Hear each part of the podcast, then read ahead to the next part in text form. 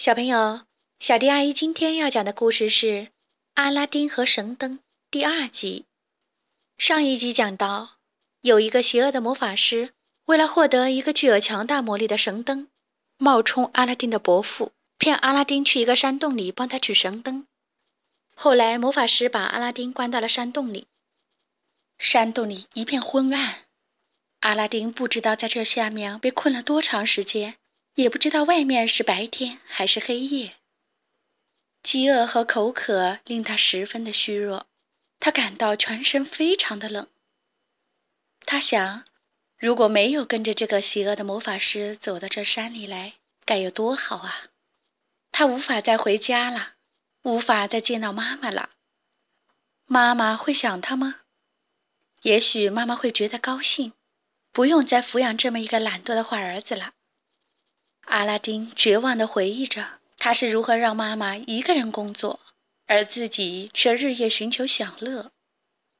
如果他还能回到家的话，他一定要过另一种生活。他要像别人家的儿子那样，勤奋工作，努力赚钱，帮助自己的妈妈。他搓了搓手，无意中转动了魔法师给他的戒指，于是山洞里忽然亮了起来。阿拉丁眼前出现了一个精灵，在空中漂浮着。阿拉丁吓得后退了一大步，他以为这个精灵是魔法师派来对付自己的，现在自己肯定死定了。我求求你，放我一条生路吧！他战战兢兢地对精灵说：“你让我做什么，我就做什么。”不是您让我做什么，我就做什么。”精灵回答道。谁拥有这枚戒指，我就听从谁的命令。让我干什么，请吩咐吧。阿拉丁拿起旧油灯，难以置信地问道：“你能让我从这个山洞里出去吗？”精灵没有回答。忽然，阿拉丁感到自己被空气卷了起来。当他感到双脚再一次踩到地面的时候，他惊讶地看到自己已经回到之前与魔法师一起休息过的山谷里。而通往三个山洞的峡谷已经不见了，就好像根本不存在一样。精灵也不见了。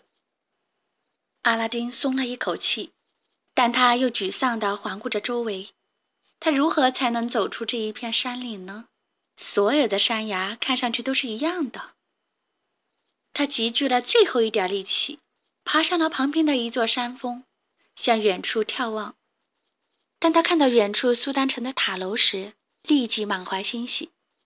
阿拉丁重新鼓起勇气，踏上了回家的路。当他最终来到城市边缘的花园时，太阳已经下山了。阿拉丁此时已经精疲力尽，他在一处泉水旁喝了些水，从一棵无花果树上摘了些果子吃。休息了一会儿之后，他又踏上了最后一段回家的路。当母亲把他搂进怀里的时候，母亲高兴的流下了眼泪。你去哪儿了？怎么这么久，我的阿拉丁？三天以来，我一直为你担心。你父亲的哥哥在哪儿？于是，阿拉丁把他跟着魔法师离开家后所经历的一切都告诉了母亲。母亲一边听一边连连摇着头，她几乎不能相信他的儿子所遭遇的一切。阿拉丁把闪闪发光的五彩果实放在了桌子上，他以为这些是玻璃做的玩具。然后他把灯放在旁边，给母亲看了那枚戒指。我要把戒神叫出来，让他给我们弄点吃的。但是母亲说，我们人类不能依靠魔法生活，这会给我们带来厄运。把这枚戒指埋在炉灶下面吧，这样我们就不会随意的叫精灵出来了。我会把这盏灯清理干净，虽然它已经非常旧，而且还凹凸不平，但是明天一早我们还是可以把它带到集市上卖掉，再弄些吃的回来。真是想象不到，魔法师会为了得到它而花费这么大的力气。我自己会擦洗这盏灯的，阿拉丁说：“你休息吧，妈妈。”他拿了一块布开始擦灯。这时，小屋里响起了一声有力的咆哮，随即只见一位凶悍的巨人漂浮在炉灶上方。母亲吓得尖叫了一声，跑到箱子后面躲了起来。阿拉丁问道：“你是谁？”“我是灯神，我将听从您的吩咐。”巨人用有力的声音回答。“那你给我们带点吃的回来。”阿拉丁命令道。灯神鞠了一躬，只见小屋子里面出现了一个放着十二个金盘子的托板，盘子里装着各种可口的食品，有米饭，有肉，有蔬菜，有水果，整个小屋里飘起了香味儿。母亲克服了恐惧，和阿拉丁一起吃了起来，因为他还从未有钱享受过如此美味的食品。当他们吃饱以后，阿拉丁说。从今以后，我们再也不用担心饿肚子了。但是母亲答道：“我的儿子，我们不要再把灯神叫出来了，他让我害怕。你难道忘了，那个魔法师为了控制这个灯神，差点要了你的性命？把这盏灯藏起来，再也不要拿出来了。我敢肯定，它只会给我们带来坏运气。我明天要去集市，把其中一个盘子卖了。”这样，我们可以靠卖得的钱生活一段时间。妈妈，明天早上我去集市卖。”阿拉丁说道。晚上，阿拉丁把灯藏在了炉灶下面，终于躺下休息了。这十二个金盘子卖得的钱，足够让阿拉丁和他的母亲生活很多年了。另外，阿拉丁并没有忘记被困在山洞里的时候，他对自己许下的承诺。他不想再当一个懒惰和没用的人，而是要为自己和他的母亲工作，努力赚钱。卖盘子的时候，他结识了一名金匠，这名金匠让他去金匠铺里工作。阿拉丁很高兴地接受了这个提议。两年以来，他学到了商人必须了解的知识，在学习的过程中，他觉得非常愉快和满足。一天早晨，阿拉丁在去金匠铺的路上。看到一大群王宫侍卫在城里面骑马巡游，全副武装的骑士要求所有的居民立即从集市和广场上回到屋子里，并且必须马上关上所有的窗子。金匠告诉阿拉丁：“这是国王苏丹的女儿，尊贵的白德尔布杜里公主，她正在去澡堂的路上，任何人都不允许看到她，谁敢看到她的话，必须当场处死。”阿拉丁迅速地跑进金匠的屋子里。当他的师傅乖乖地关上窗户时，阿拉丁爬到了顶楼。他心想：为什么不允许任何人看公主呢？难道她长了动物的脑袋和爪子？他小心翼翼地从顶楼的窗户望出去，掠过隔壁的屋顶，他可以看到澡堂所在的广场。广场和集市上空无一人，整个城市就像死去了一般。这时，公主的侍卫骑着马儿，全副武装的过来了。跟在后面的是侍女们，她们捧着雕刻着花纹的箱子和闪闪发亮的罐子，里面装满了公主洗澡需要的物品。最终，阿拉丁看到了一顶用丝绸门帘挡着的轿子，轿子由四个侍卫扛着，他们将轿子停放在了澡堂门口。两名侍女立即跑过去。把门帘撩开，公主将她的脚踏在了地上。当公主走下轿子时，阿拉丁看到她身材高挑苗条，他还看不到她的脸，因为公主用一条丝绸面纱挡着脸。在公主身子后面，一条长长的辫子一直垂到了膝盖后面。美丽的公主被侍女们簇拥着，优雅地跨进了澡堂大门。他每走一步，背后的辫子都会来回晃动一下。两名佩剑的侍卫在公主身后关上了门，但是就在关门前的最后一秒，公主转向身边的一名侍女，同时撩起了脸上的面纱。这时，阿拉丁惊讶的差点停住了呼吸。阿拉丁似乎感觉到，从昏暗的澡堂大门里发射出了太阳、月亮和星星般的光芒。公主是如此的美丽，虽然她只看到了一眼，但就是这么一眼，她觉得自己的心脏被一支箭射中了。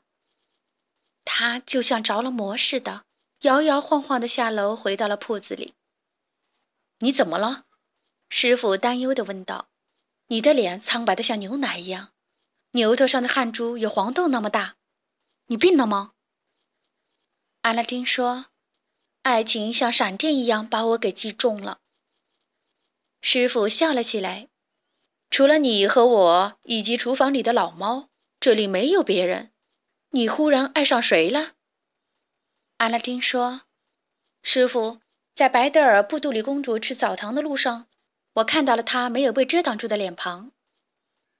哦，不幸的阿拉丁，把这件事深深的埋在心里吧，不要告诉任何人，否则你会被苏丹处死的，因为他发过誓，只有公主的丈夫才允许看到他。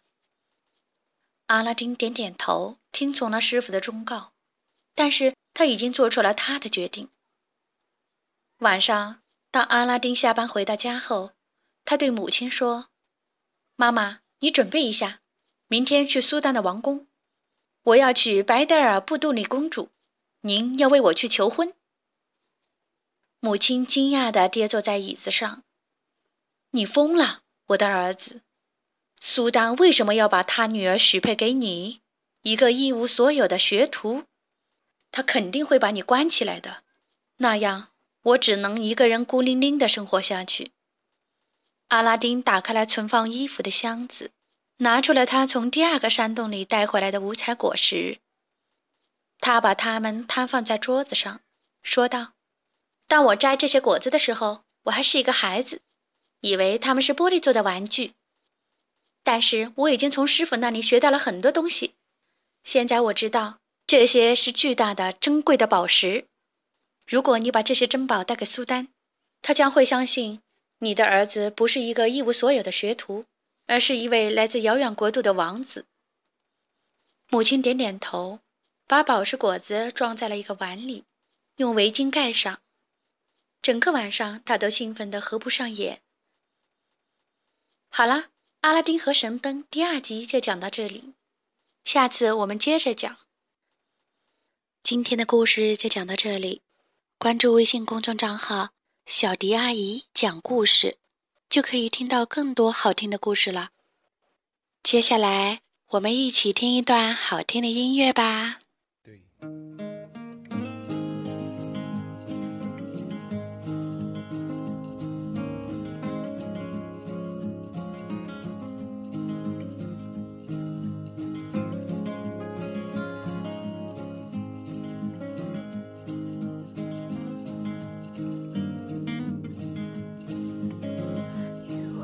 Sunshine, my only sunshine.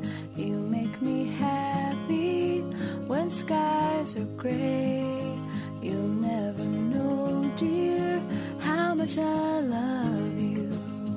Please don't take my sunshine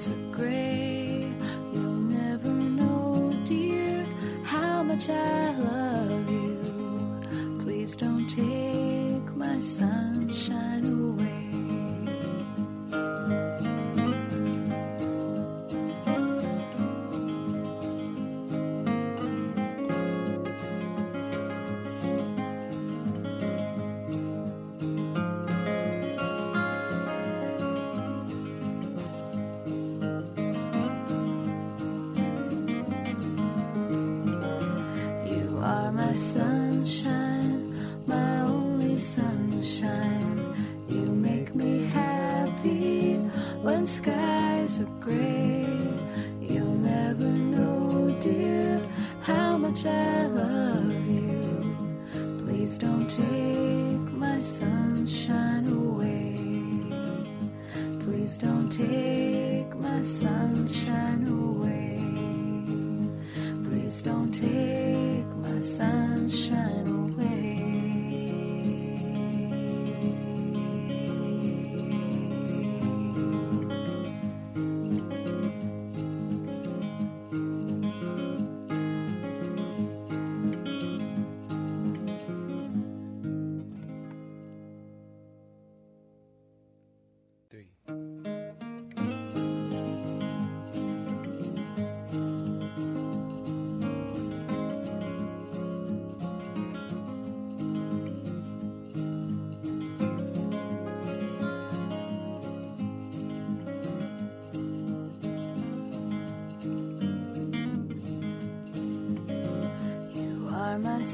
Sunshine, my only sunshine. You make me happy when skies are gray. You'll never know, dear, how much I love you. Please don't take my sunshine away.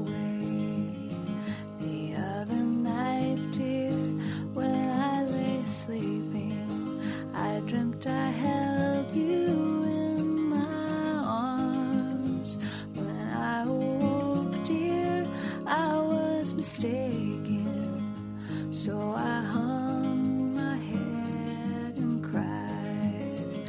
You are my sunshine,